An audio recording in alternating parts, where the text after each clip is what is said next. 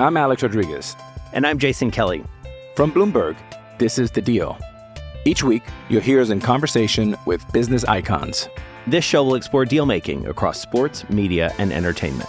That is a harsh lesson in business. Sports is not and, as uh, simple you know, I, as bringing a bunch of big names together. I didn't want to do another stomp you out speech. It opened so, up so many more doors. The show is called The, the deal. deal. Listen to the deal.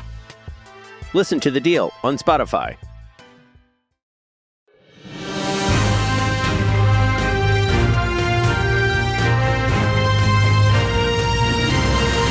Welcome to, I, I, think this is my first emergency podcast here on the Land Grant Holy Land podcast feed. My name is Matt Tamanini. I'm joined by my co-managing editor, Gene Ross. Gene, how you doing, man? I'm good. I'm good. Uh, you know, got got some stuff to talk about today. We do. It, we are coming to you at just after 3 p.m. on Thursday, June 10th, which means that we are still in the thick of dealing with the news that was reported by Pat Forde and Ross Dellenger from Sports Illustrated about the expansion of the college football playoff. Um, I'm going to go through some of the basics here. They reported this together, but they both had slightly different information in their tweets. They've since put out an article on Sports Illustrated, but reading anything on Sports Illustrated's website is a pain in the ass because of all their pop ups and videos, so I'll just stick to Twitter. Pat Forde and Ross Dellenger are reporting that the College Football Playoff Management Committee, which has been the working group trying to decide what their plan will be for college football playoff expansion, has settled on a proposal that they will send up to the, the powers that be later this month. Uh, and their plan is that they will expand from four teams to 12 teams for the college football playoff. The six highest ranked co- conference champions will be in. Now, keep notice six highest conference champions. That means it's not just the Power Five, and it means that it's not Notre Dame. Those teams will be in. The other six slots will be designated to at large berths. From there, the four highest ranked champions, no matter of Power Five or Group of Five um, designation, will receive a bye, while the other eight, seeds 5 through 12, will have first round games played on the campus of the higher seeded team. That also means, again, that as of now Notre Dame, BYU and any of the other Division 1 FBS independents will not be eligible for byes. Now, Gene, we'll get into some of the other details about this, um, but it is possible that this could be approved as early as June 22nd uh, at the next Board of Managers meetings.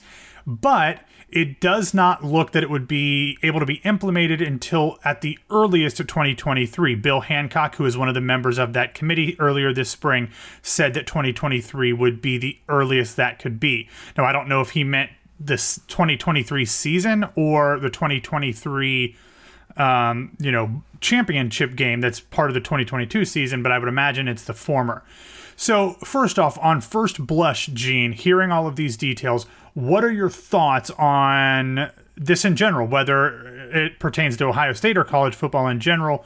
What are your thoughts on a 12 team playoff with six auto berths for conference champions and six at larges? Yeah, so as you kind of alluded to on Twitter, um, we've reached a point now. Like the the discussion has been for years now, the whether or not we should expand the college football playoff, and I, I, think now we've officially reached the point where we're past that, and now we have to start arguing about how we're going to expand the playoff. We see expansion is going to happen. I think we're we've reached the point where four teams we realize is not not enough, and while you don't want to devalue the regular season any, uh, I think it makes more seasons more valuable for a lot more teams other than the Ohio States, Clemson's, and Alabamas of the world to have some additional spots to play for. So th- this is interesting. I didn't see them going right to 12. I think this is um, kind of out of left field from what we've seen. I think we've seen a lot of arguments for either six or eight. But I do like, as you also mentioned, that it's the it's the top six like highest ranked conference champions. So it doesn't it doesn't even guarantee all five power conferences. There could be a year where say, you know, I mean realistically we're talking about the Pac-12 whether or not they're in the top 5, but Well, last year, I will say Jane, last year in 2020, the six auto berths would have been Alabama, Clemson, Ohio State, Oklahoma, Cincinnati, and Coastal Carolina.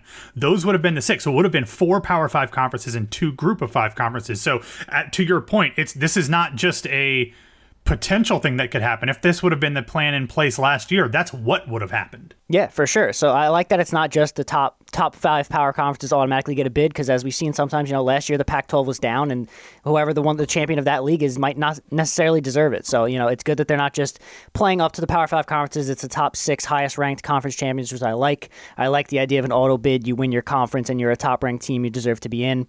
Um, what I don't really love, and it kind of, you know, it kind of is uh, a knock on the big, the, the, higher ranked teams, the top four teams, is that they don't get a chance to play on their campus. Mm, you know, if, yeah. if, Ohio State, Alabama, and Clemson are in the top four every year, you're never going to get you know a playoff game in the shoe or in Tuscaloosa. So it kind of it kind of takes away from them if they want to be in the top four. Yeah, it's honestly better to be like five and, and play a really low seed at home, but you know, I think it's an interesting concept. I, I, like kind of how they're going about it. I wasn't expecting to see 12 right out of the gate. Like I said, I was expecting more of eight or six, and then the top two just get a bye just so they could get, you know, they want to obviously get the Power Five conferences in whenever they can. Uh, it'll be interesting to see what they do with Notre Dame and BYU, like you said, the independents. So I, I, I like it, and I don't, it's, yeah, exactly, for sure. Like if Notre Dame join the ACC or, or just get, talk, get out of the conversation. Yeah. Um, but yeah, it's an interesting it's an interesting thing. We'll see. We'll, we're going to see, like you said, at the end of the month whether or not this gets approved and how soon it could be implemented. But uh, it, it, a change is coming. I don't know what that change is going to be. Whether it'll be this, whether yeah. they'll knock it down to you know eight in the negotiations or whatever. But it's definitely a change is coming for sure. Well, and I think we've seen some movement over the last few days to go from an eight max to this twelve because I feel like they just kind of understand that eight is probably going to be a decent number, but not enough. There's still going to be more push for expansion. I don't see them getting to 16 at the FBS level um, for a number of reasons. So I think they were just like, you know what, let's just do it. Get to 12. We can hold off on 16. Maybe they eventually do get to 16, but not anytime soon. So I feel like this was just like rather than having to worry about more expansion after we announce eight, let's just go to 12 and make it happen. What I think is super interesting about this, though, Gene, is that this essentially means that Ohio State is going to be in the college football playoff every year for the foreseeable future. Like, I just don't see a, a year unless there is mass injuries or something else unforeseen that the Buckeyes don't make it in. Um, uh, while Ryan Day is the coach at Ohio State, I think something dramatic would have to happen for the Buckeyes not to be in. I think the same goes for um, Alabama, for Clemson, for Georgia. Um, I think that's probably the only four that I think are guarantees at this point. But you could start arguing that there could be um, a few others, maybe mm, I don't know, Texas A&M or Florida or Oklahoma. Oklahoma's probably in there as well. I, I should I should include them too. But like Ohio State, Alabama, Clemson, Georgia, Oklahoma, they're pretty much always going to get in now. Yeah, that, I have a couple a couple big gripes with playoff expansion. I like the idea of it, but there are certainly some issues, and this this is one of them. I think it kind of takes away for it doesn't take away from everyone's regular season. It really only takes away from the regular season a little bit of the Ohio States, Clemson's, and Alabamas of the world. But it, it is going to be a little. The thing that makes college football so good is that every game matters. You know, even if it's you know Ohio State's playing Rutgers and they expect to win by fifty, even though that game expects to be a pushover, you can't afford to lose that game in a fourteen playoff. If you right. lose to the teams that even though it's it's an easy game that you expect to win, if you God forbid, lose that game, you're done. You're out. And that's what makes college football so good. Now, those teams, you know, if Ohio State or Alabama or Clemson falter in one game of the season, they could just sit back and be like, all right, well, we'll still finish top 12. We're fine. Like, they're not going to fall out of that. I actually looked up coming into this before we started discussing this. How many years since the college football playoff started do you think that one of those three teams finished outside the top 12? Well, I know Ohio State is the only team that would have finished in the top 12 every year. Correct. Um, I, I know there would have been only, I think, one or two years when Clemson and Alabama weren't in there. So I would imagine it, it has only been one, maybe two years in which we would not have seen all three of those schools in. Yes, it was one time, and yeah. it was the first year, and it was Clemson before Clemson became Clemson. Yeah. Every every year since the 2015 playoff, all four, all three of those teams have finished within the top 12. So yeah. that, that's kind of one of my issues is that these teams, like their regular season, really won't almost won't matter anymore. Like Ohio well, State could afford the Penn, like Ohio State Penn State's always a big game because the loser of that game, you know, won't won't make the Big Ten championship uh, most likely, and then that team could finish outside the playoff competition. Now, if Ohio State loses to Penn State, they're still probably going to make it and they have to play one last game because they don't have to play in the Big Ten championship. Well, well, first off, we'll get to the Big Ten championship game because I think the conference championship games are going away. But there's still value in getting one of those byes. You know, like you said, there's value to being able to host a playoff game at home, obviously. But in the big scheme of things, you'd rather not play that game because then you have one less game against a quality opponent in which you could sustain an injury or that you can get worn down. So I think there is still benefits to every game. There there might be different meanings for winning those those conference games, but they're still there. Like there, there's built in um, incentives to win every game. But what I think is more important is on the backside of that. Let's say that Penn State and Ohio State this year they're playing at the end of October, but they've played in in early September, early or mid September. Um, they've played in late September, early October before. So let's say Ohio State beats Penn State on October first. From there, it's pretty much Penn State hoping that Ohio State loses twice so that Penn State can have a chance to get to the Big Ten championship game. Now, Ohio State beats Penn State on October 1st. Penn State still has a crap ton to play for because having one loss against a team that will presumably be in the top four or five at worst doesn't look so bad when you're just trying to get one of those six at large spots.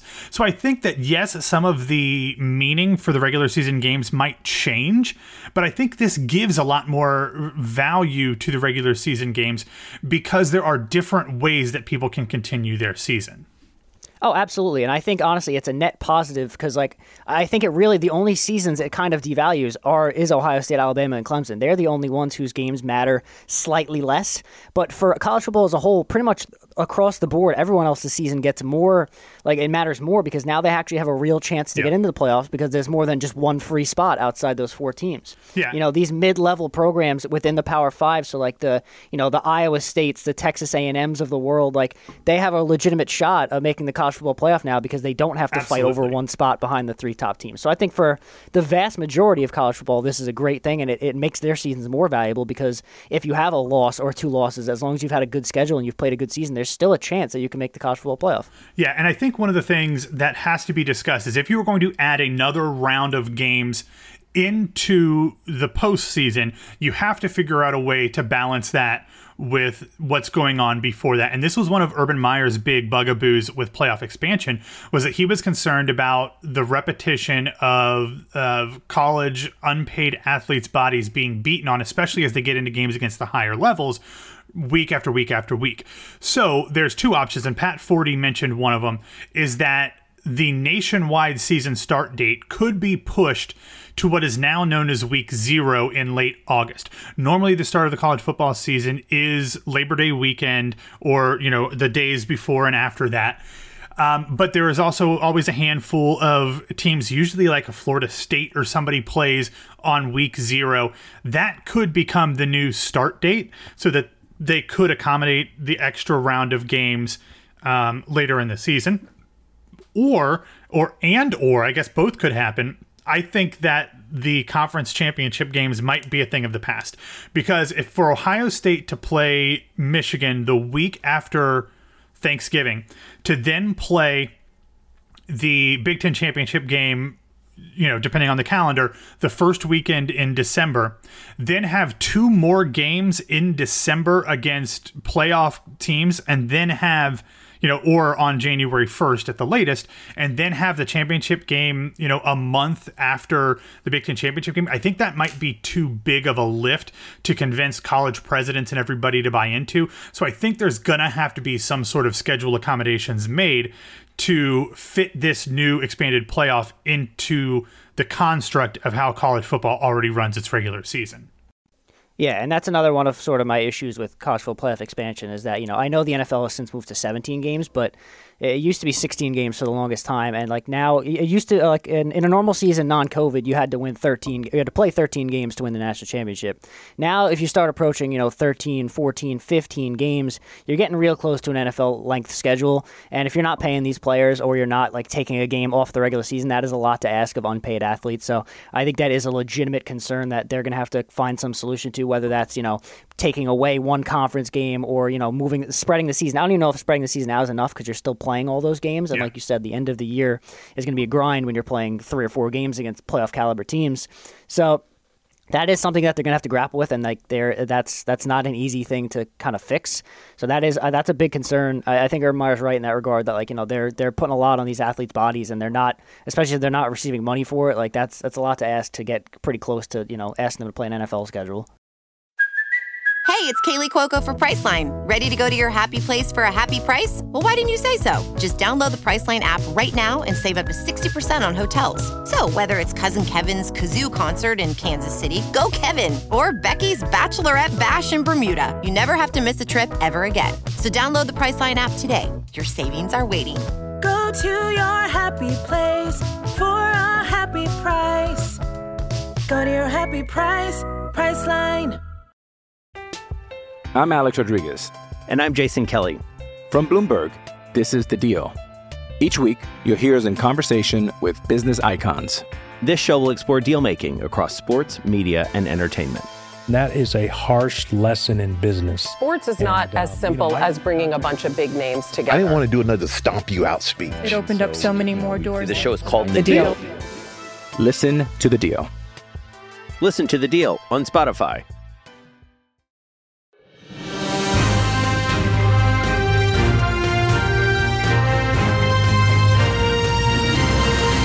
So, uh, like I said, we're recording this just shortly after 3 p.m. on Thursday. The expectation is that there will be a press release with the full details released likely today, if not on on Friday. Um, that's when it will become officially the recommendation of this working group or this com- this subcommittee. Um, it's been reported by Sports Illustrated first, so if any of these details are wrong, blame them. Um, but it seems to be what everybody uh, thinks this will be. This is not what I would have picked, and even in terms of a 12 team playoff, this is not what I would have, have wanted, Gene. But I think there are, like you said, it is a net positive, whether that's from the regular season standpoint. I think the fact that we are now guaranteed to have a group of at least one group of five team in the playoffs every year because if you're going to have six conference champions guaranteed, there's only five Power Five schools. So that means by default, there's at least one guaranteed group of five team in every year, which I think is awesome. Um, you know, I, I would have, I would not have hated the 10 conference champions and two at larges. I argued in a Your Nuts article a couple weeks ago that the it, we should go to eight and have Power Five, one group of five, and then two at larges. I would never have come up with six at larges uh, myself because that means we're probably going to have minimum three SEC teams every year, probably minimum two Big Ten teams as well, to be honest. Uh, but th- that would not have been my first choice. Um, but I don't hate it. I don't love it, but I don't hate it. Yeah, I think the other thing they're going to have to to figure out too is that we haven't even with just four teams, we haven't had competitive playoff games. There, there's Yeah. been seven national championship Fair. games at this point, and two of them have been good games. Yeah. There was the the first time uh, Clemson Alabama played, and it was a close game, or maybe it was the second time, whichever one, because Clemson blew them out in the other one. And then the the Alabama, uh, what's it called? Uh, what am I looking for? The Alabama Georgia game where they went into overtime. Those have been the only two good good championship games. The rest have been blowouts. LSU blew out Clemson. Uh, Alabama blew out Ohio State this past year. Ohio State blew out Oregon when they won. They've all been blowouts. So like, if you're adding more teams now, especially in the first round, where like teams like Oklahoma and all the the, the number four team besides when it was Ohio State that one year has just been getting demolished. So to add a twelfth team now, you're getting five versus twelve or whatever they're doing.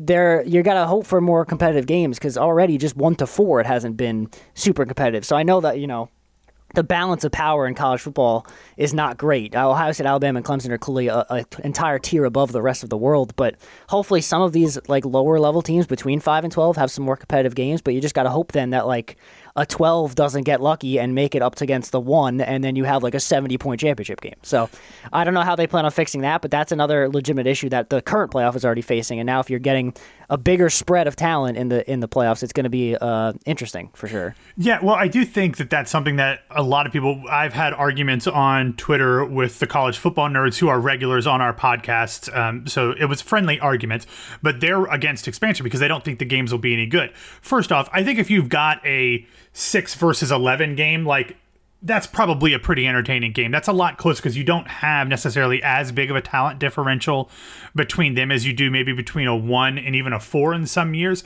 But I what I what I argued in an article last weekend is that expansion is necessary to get the better games. You can't just say, okay, we're expanding, and then all of a sudden everybody's going to be playing at a higher level. No, if you expand and you show that more teams than just Ohio State, Clemson, Alabama, Oklahoma, and Georgia have access to win a national championship, maybe some of that top talent goes to some of these other schools. Now, obviously, there's great talent going to schools like Florida and Iowa State, even and Texas A&M already but maybe more. Maybe team, you know, players in Florida say, you know what, I don't have to go to Alabama and have a chance to win a national championship now. I can go to Florida, or I can go to Iowa State, or if I'm from, you know, the Carolinas, maybe I can go to Coastal and still get into the college football playoff.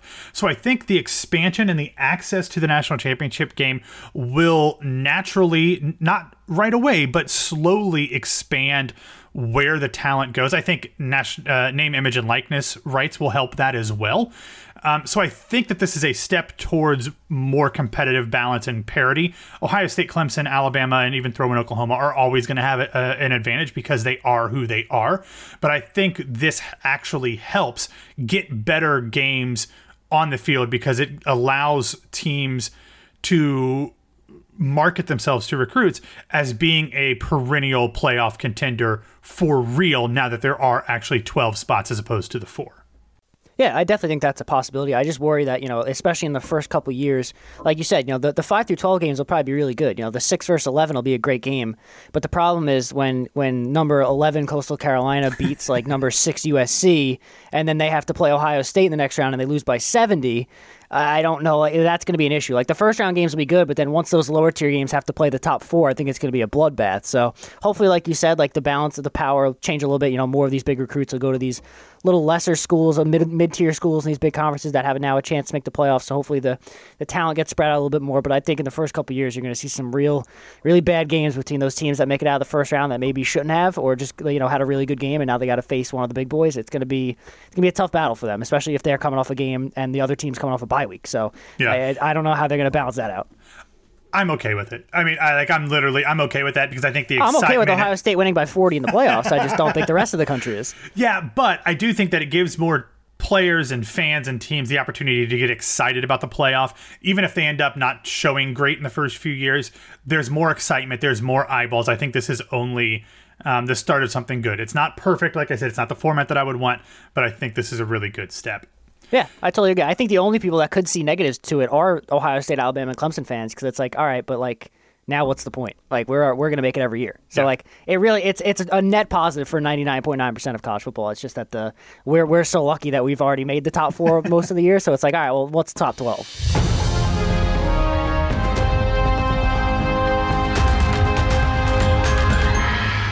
All right, everybody, that is our real quick college football playoff expansion emergency podcast. If you are finding this episode on landgrantholyland.com, please subscribe wherever you get your podcasts. We are cranking out episodes nearly every single weekday, all with different perspectives, different hosts, different focuses. We've got some more surprises coming down the pike as well. Also, don't forget to follow Land Grant Holy Land on Twitter at landgrant33. You can find me at BWWMatt.